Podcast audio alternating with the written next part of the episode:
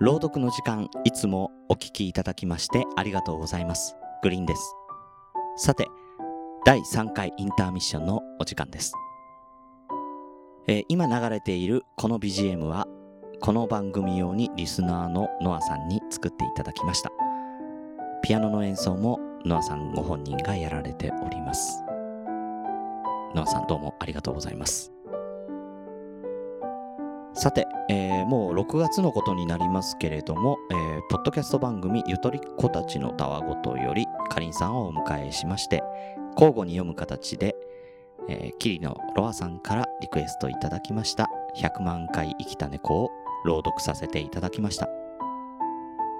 かりんさんの優しい声も皆さんの胸に響いたのではないかと思います、えーやってみて分かったことですが絵本というのはえー文字数がない分表現やテンポがものすごく、えー難しくてですね、え2人でテンポを合わせたり、えー今までで一番難しいなと感じた作品でございました。まあ、あのこれに懲りずにまたですね絵本の朗読をしてくださいというリクエスト等々もいただいておりますしお子様の、えー寝る時の読み聞かせにという、えーお声もいただいておりますのでまだまだ、えー頑張って絵本もね、えやっていきたいと思っておりますのでよろしくお願いします、えリクエストいただいたロアさん読んでいただいたかりんさんどうもありがとうございました。はい、えーそして全10話と長くなりましたが地上で見た夢サイレンス鈴鹿物語をお届けいたしました。この作品はサイレンス鈴鹿という名の競走馬の生涯とその周囲の人たちのドラマです。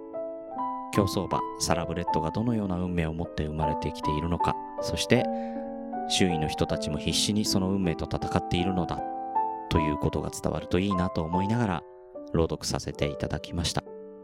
その中であまり語られなかった、えー武豊騎手や競馬関係者の気持ちをグリーンのオリジナル台本で語らせていただきます。どうぞお付き合いください。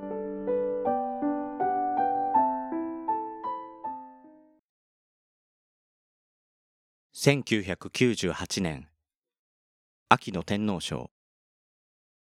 第4コーナーに入る直前だった。サイレンス鈴鹿はにわかに失速。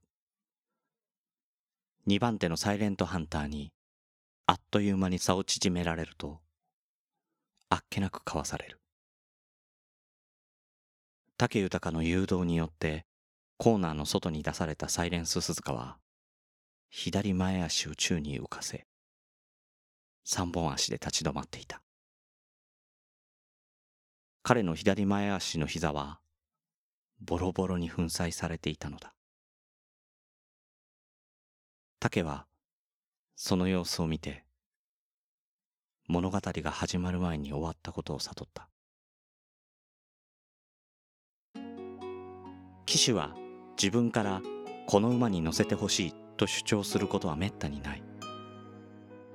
武豊は弥生賞やプリンシパルステークスなどで見たサイレンスの足に惚れ自分から橋田調教師にお願いをし97年の香港国際カップで初めてそのスピードを体感した。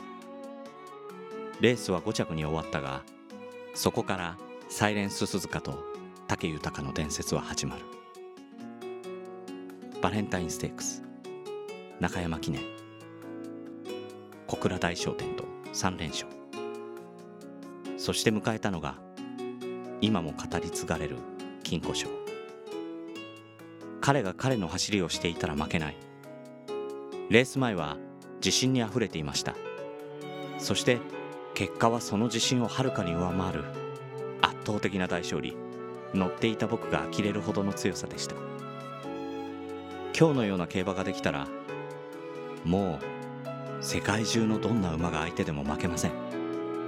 どうやって勝つかだけを考えます。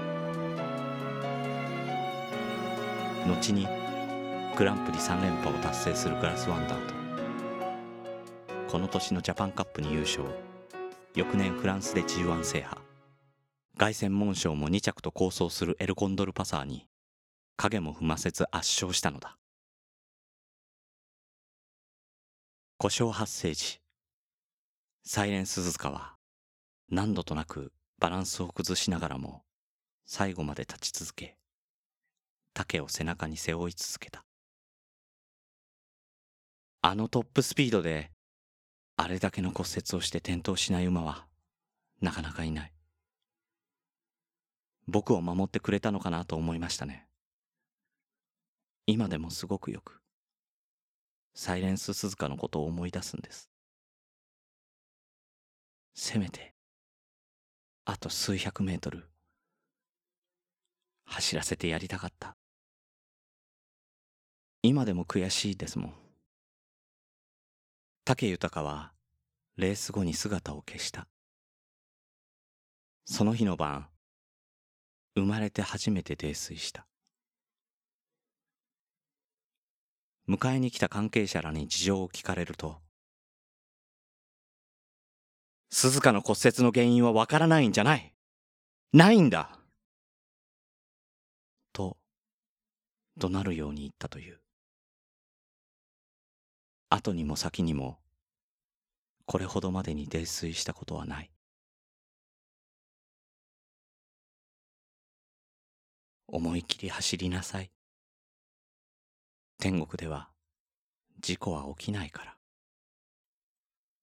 主のいなくなったサイレンスズカの馬房では根わらの上に崩れ落ちたままポロポロと涙を流す橋田調教師の姿があった。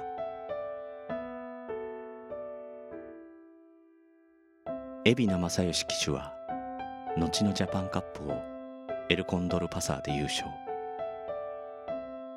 一頭いないから本当に強いのはうちの馬じゃないんです。サイレンス鈴鹿の追悼式で武豊は次のようなメッセージを送った。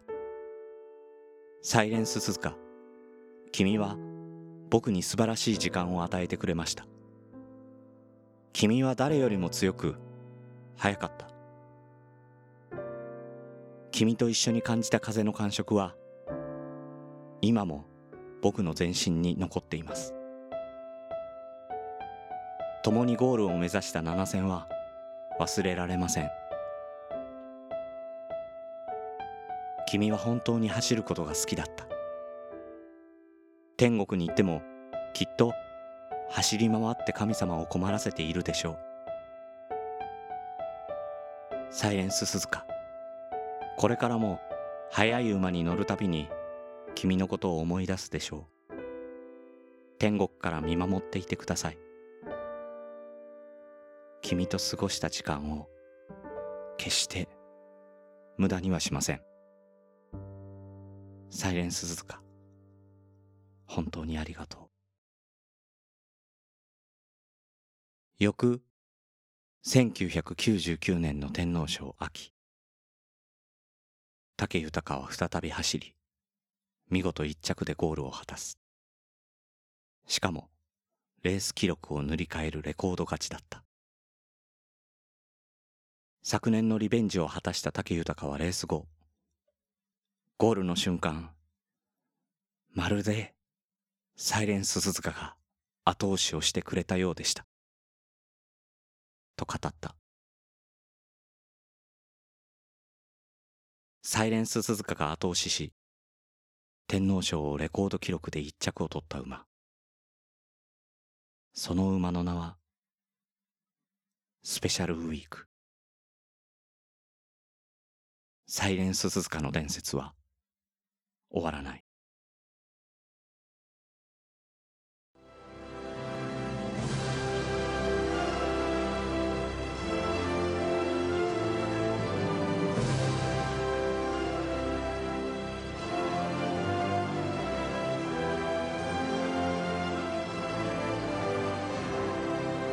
全国の競馬ファンの皆さんどうでしょうか？いつまでもそしてどこまでも先頭だった。1年前のサイレンス鈴鹿のゴールが思い出されます。そして今年もまたあなたの私の夢が走ります。あなたの夢はスペシャルウィークかグラスワンダーか。私の夢はサイレンス鈴鹿です。夢叶わぬとはいえもう一度この舞台でダービー馬やグランプリフォースと走ってほしかった。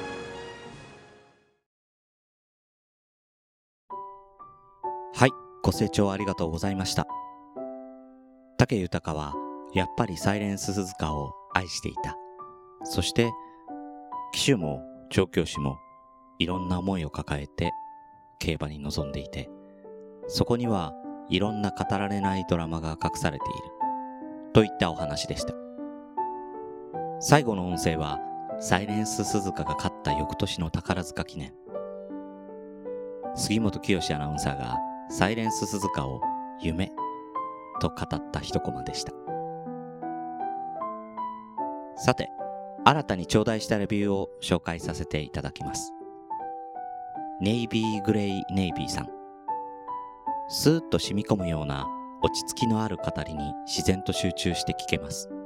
通勤時間のラッシュでは本を開いて読むのが難しいけど、聞く本というのはいいもんですね。といただきました。ありがとうございます。私も朝の通勤ラッシュは欠かさずポッドキャストを聞いています。東京の通勤ラッシュは本当に凄まじいもので、本を開く余裕が本当にないんです。そんな中、すごく贅沢な時間を過ごさせていただいております。集中しすぎて乗りすぎないようにお気をつけください。えーネイビークレイネイビーさん、ありがとうございました。はい、えー続きまして、秘密のきょんちゃんさん。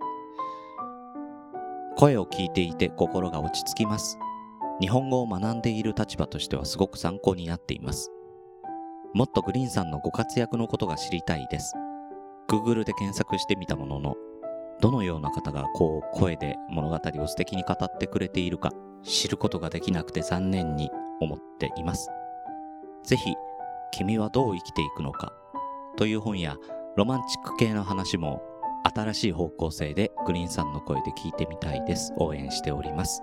と頂戴いたしました。秘密のきょんちゃんさん、ありがとうございます。えー日本語を学ばれているということで、えーすごく素敵な日本語のレビュー、ありがとうございます。えー私はプロとしてやっておるわけではないので、なかなか Google などでは出てこないかなと思います。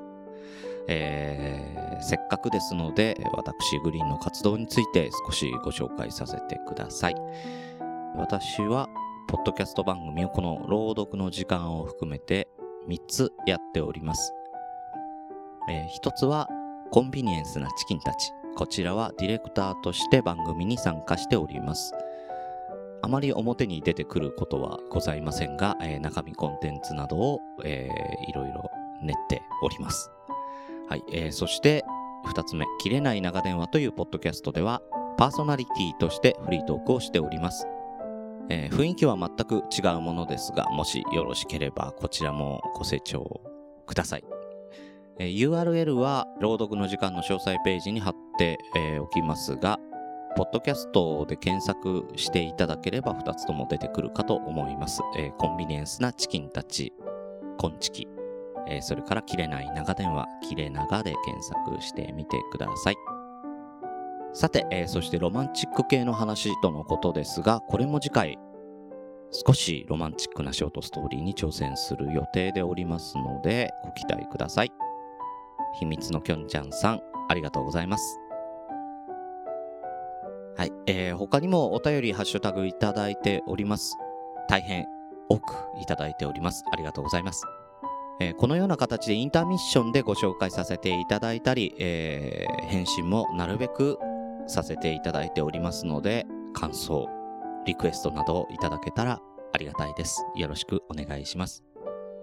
えーそしてですね、えー間もなくとなってしまいますが、えー10月の27日日曜日、えー午前中ですけれども、愛知県名古屋市の本山にあるなんであの時カフェに、えーお邪魔させていただくことになっておりますので、もし、えーお近くの方や来れるといった方は、どうぞお越しください。今回のインターミッション、いかがでしたでしょうか？本編でまたお会いしましょう。お相手はグリーンでした。